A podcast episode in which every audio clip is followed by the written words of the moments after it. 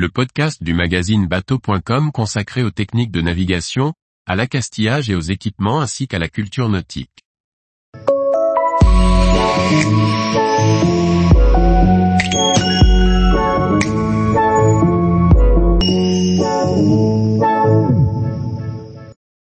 Éco-geste 3 septième, je respecte la vie marine.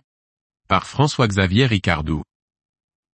Ecogest informe les plaisanciers des bonnes pratiques à mettre en œuvre lors de votre activité de plaisance.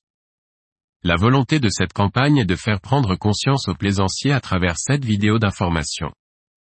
Lancement de la campagne avec une explication sur l'importance des produits écolabellisés.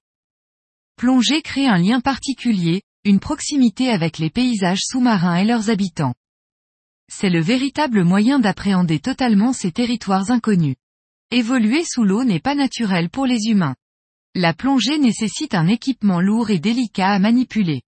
Aussi, la maîtrise de l'équilibre et du déplacement sous l'eau est longue à acquérir.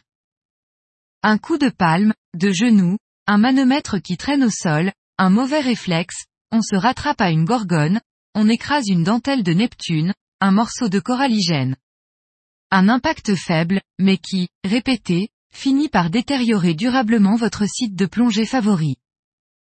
À bord, durant vos activités de loisirs, plongée, pêche, observation de la faune sauvage, adoptez des pratiques respectueuses des animaux et des milieux et renseignez-vous sur les réglementations. Observez les animaux sans les toucher, ni les déranger, ni les nourrir.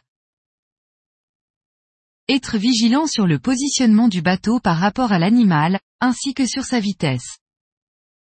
Tous les jours, retrouvez l'actualité nautique sur le site bateau.com. Et n'oubliez pas de laisser 5 étoiles sur votre logiciel de podcast.